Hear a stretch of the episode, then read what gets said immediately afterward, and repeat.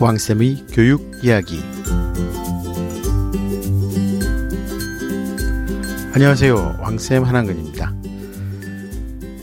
아, 2학기가 아직 시작 안 했습니다. 예. 방학이 끝나고, 어, 이제 2학기까지는 좀 기간이 좀 남아 있습니다. 음, 고3들은 이제 본격적으로 어, 바쁘게 에, 뛰어야 되는 음, 그런 상황이고, 아, 그런데 이제 그 고등학교 1학년, 2학년들 같은 경우는 그 2학기가 본격적으로 시작되기 전에 한 1, 2주 정도 어, 기간이 남아서 이 기간 동안을 잘 활용하는 것도 어, 굉장히 중요한 음, 이 요즘의 이슈라고 할 수가 있습니다. 아, 제가 계속해서 외치고 있죠. 어, 올해 고3들이 상황을 잘 지켜보자. 아, 이런 말씀을 드렸습니다. 아무래도 2학기가 되면은 음, 구체적으로 올 한 해의 이, 이 전반적인 학생부의 기록에 대해서 신경을 써야 될 시점입니다. 아, 1학기는 사실 뭐 큰 이슈가 있기가 어렵습니다. 그리고 웬만큼 큰 이슈라면은 학교에서 알아서 어, 다 정리를 선생님들이 해주시기 때문에 아, 별 문제가 안 되는데 이제 2학년 아 2학기가 되면 이 각각의 학교생활 기록부를 과연 어떻게 기록을 해야 될지에 대한 방향을 잡아야 되는 상황입니다. 아, 1년치 동사라고 할 수 있죠.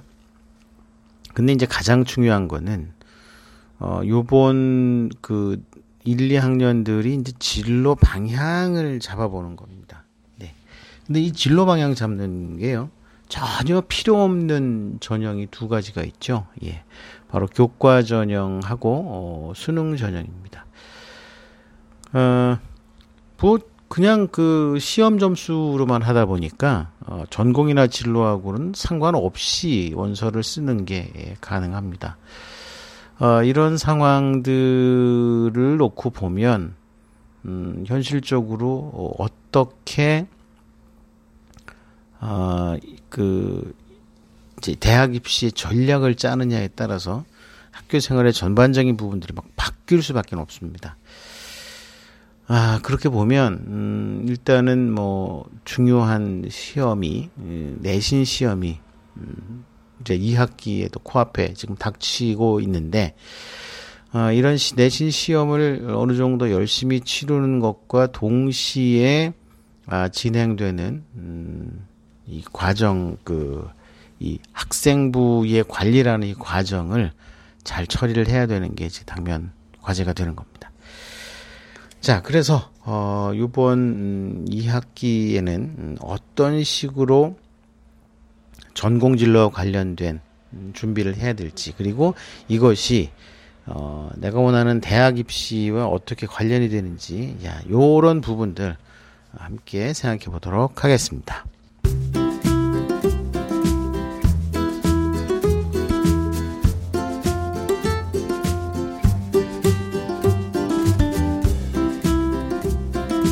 네.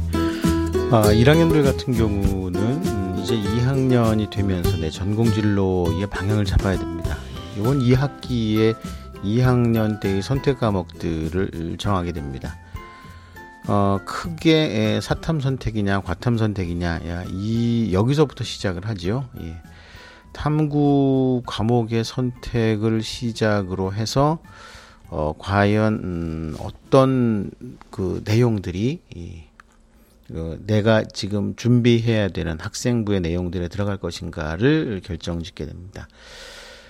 아, 일단 그 이 부분은 1학년들이 이 그 탐구 선택을 선택하는 데 있어서 아, 제가 번번이 말씀을 드리지만 중요한 건 중요한 건 남들이 대학 가는 게 중요한 게 아니죠. 예. 그렇죠. 의외로 그런 학생들이 꽤 많습니다. 어, 내가 어떻게 하면 좋은 대학을 가느냐를 따져보는 게 에, 중요하지. 남들을 좋은 대학 가는 거에 이렇게 신경을 쓰는 학생들이 의외로 많습니다. 자, 잘 생각을 해보시면 됩니다. 내가 좋은 성적을 받기 위해서는, 음, 두 가지의 가능성이 있습니다. 방법이 있죠. 한 가지는 내가 성적을 올리는 방법, 두 가지는 내 주변이 성적이 떨어지는 방법. 예, 두 가지가 있습니다. 내가 아무리 성적을 높인다고 해도 내 주변의 성적을 더 높이면 상대평가 성적은 낮아질 수밖에 없습니다. 나는 가만히 있거나 어, 오늘 성적이 뒤로 가는데 내 주변이 나보다 더 떨어진다고 하면 나는 상, 어, 상대적으로 또 향상하는 모습을 보여줄 수가 있습니다. 자, 이 부분이 지금 우리가 생각할 수 있는 음, 지금 그 대학 입시의 방향성하고도 굉장히 연결이 됩니다. 자, 그러면 그 일단 음, 인문 사회 계열의 전공을 선택하는 거를 너무 주저할 필요 없습니다. 예. 분명한 거는 지금 전체적으로 봤을 때 공부를 좀 잘하는 학생들은 음, 자연 계열에 다 몰려갑니다. 그렇죠? 어, 그리고 상대적으로 어, 뭐 수학 성적이 부족한 뿐만 아니라 전체적으로 뭐 뭔가 조금 음, 자신이 좀 부족한 학생들만 인문사회 계열에 모이게 마련입니다. 그러면 아, 뭐, 뭐 부모님들 중에서는 이런 생각을 하시는 분들 많습니다. 취직을 하려면 인문사회 계열의 취직 자리가 있느냐 없다라고 생각을 하시는데 아, 대한민국의 인문사회 계열의 취직 자리가 완전히 뭐 법으로 교, 음, 정해져서 이런 자리를 없는 것으로 하자라는 결정이 내리는 것이 아닌 이상 아니 왜 취직 자리가 없겠습니까? 그렇죠? 자 그러면 음, 일단은 그 사탐 과목을 선택한 학생은 어, 인문 사회 계열의 그 전공을 선택하게 되고 과탐을 선택하게 되면 어, 자연 계열의 전공을 선택을 하기 마련이니까 아, 예외적으로 뭐 재수생들이 자연 계열 재수생들이 인문 계열로 수, 넘어온다 이거는 수능에 해당되는 겁니다. 예, 수능에 해당됩니다. 그럼 굉장히 적다는 얘기입니다. 그리고 이렇게 넘어오는 학생들이 영향을 미치는 학교는 정말 최상위권. 그러니까 서울대 정도 되면은 영향을 미칠 수가 있습니다. 그렇죠? 그런데 그 서울대 정도가 아니라면 뭐 연고대도 마찬가지입니다. 연고대도 마찬가지인데 아, 인문사회 계열의 그 자연 계열 수능 성적 고득점자들이 영향을 미치는 거는 현실적으로 쉽지 않다. 자, 이렇게 보시는 것이 맞습니다. 어떻게 해서라도 인문사회 계열에서 등급이나 등수를 마저 받아 놓으면 어, 상대적으로 어, 좋은 대학을 갈 수가 있다는 것은 분명합니다. 그러니까 어, 제가 그 늘 고3들의 입시원서 상담을 하면서 항상 느끼는 게 그겁니다. 아니, 왜 굳이 예, 저렇게 할까? 그죠? 굳이. 전공이나 적성, 적성은 인문사회 계열인데, 왜 굳이 이 과탐을 선택을 해서 뭐 물리라든지 지구과학, 뭐 화학, 뭐 이런 과목들 공부하느라고 정신을 쏙 빼고 어, 어려운 수학 공부하느라고 어, 정말 그 뭐 혼절할 정도로 어, 힘들어하게 만드는 것일까? 이거 그 대답은 뭐 다들 비슷합니다. 예.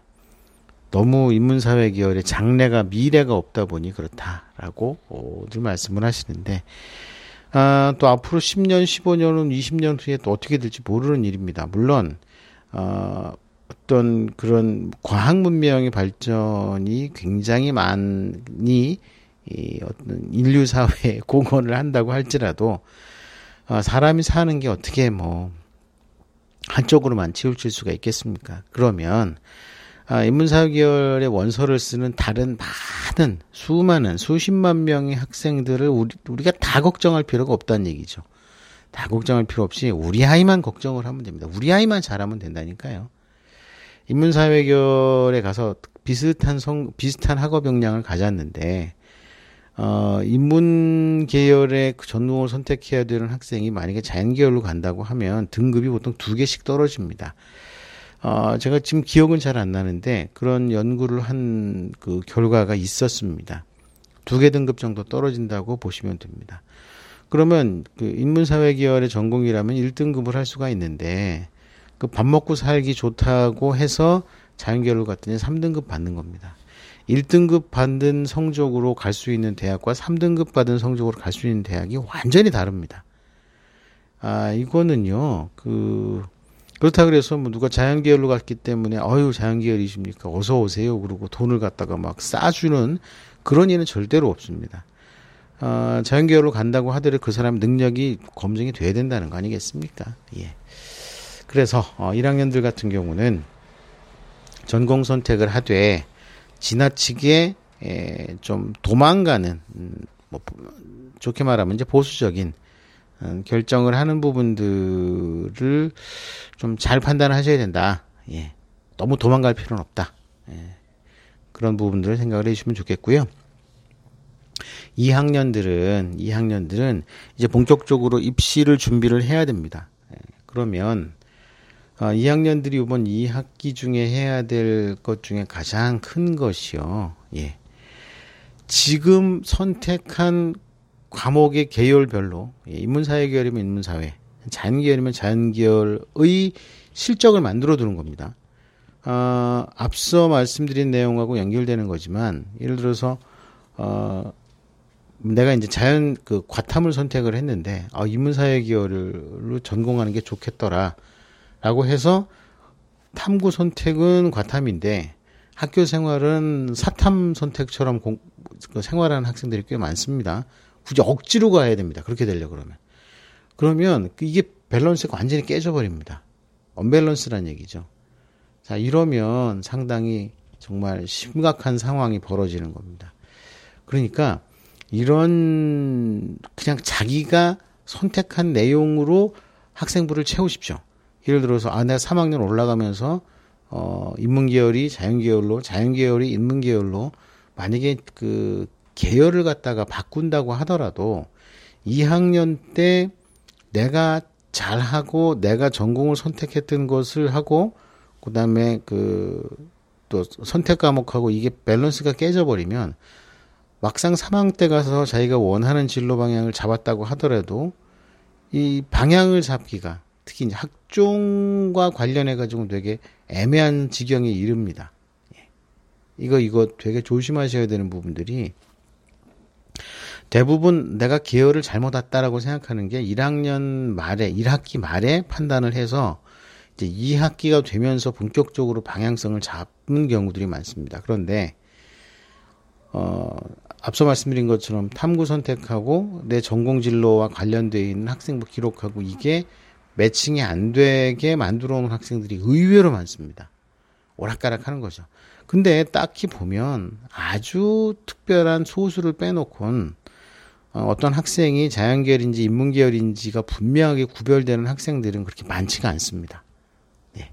그러니까 이런 부분들을 구별해서 지금 1학년과 2학년들이 2학기에 큰 학교 생활의 틀을 딱 준비를 하시는 게 필요합니다. 어, 맞던 틀리던 뭐 초지일관에서 꼭 가라고 말씀을 드리지는 않습니다. 그리고 예를 들어서 2학년 때 선택 그 과목과 탐, 어, 탐구 선택 과목과 3학년의 탐구 선택 과목이 바뀌는 경우도 많습니다. 자, 그런 상황이었을 때, 어, 과연 뭐 치명적인 어떤 그 대학 입시에서 어려움을 겪느냐? 전혀 그렇지 않습니다. 그러니까 그렇게 바뀌었다고 하더라도 어, 합리적인 이유만 있으면, 아니, 대학에서 공부 잘하는 학생을 뽑는 거지, 뭐, 전공, 전공자를 갖다 뽑는 게 아닙니다. 예? 그러니까, 그, 일반 기업체에서 신입사원을 뽑으면 전공자를 뽑겠지만, 그렇지가 않습니다. 그러니까 이런 부분들을 꼭 기억을 해서 준비를 해 주시는 게 필요하다. 지금 고3들 같은 경우는 지금 뭐 자료스 쓰고 한참 뭐 난리도 아닌데, 자, 이런 부분들이 그런 맥락 아래서 진행이 되어야 된다는 거. 꼭 여러분들 기억해 주셨으면 좋겠습니다. 제가 이렇게 말씀드린 요 내용도요, 어, 결국은, 어, 이제 입시를 지켜보면서, 어, 입시를 방향을 잡고, 어, 고등학교 생활을 해야 된다. 요 말씀의 방향이라는 거 꼭 기억해 주시면 좋겠습니다. 자, 오늘 여기까지 하겠습니다. 감사합니다. 다음 시간에 또 뵙겠습니다.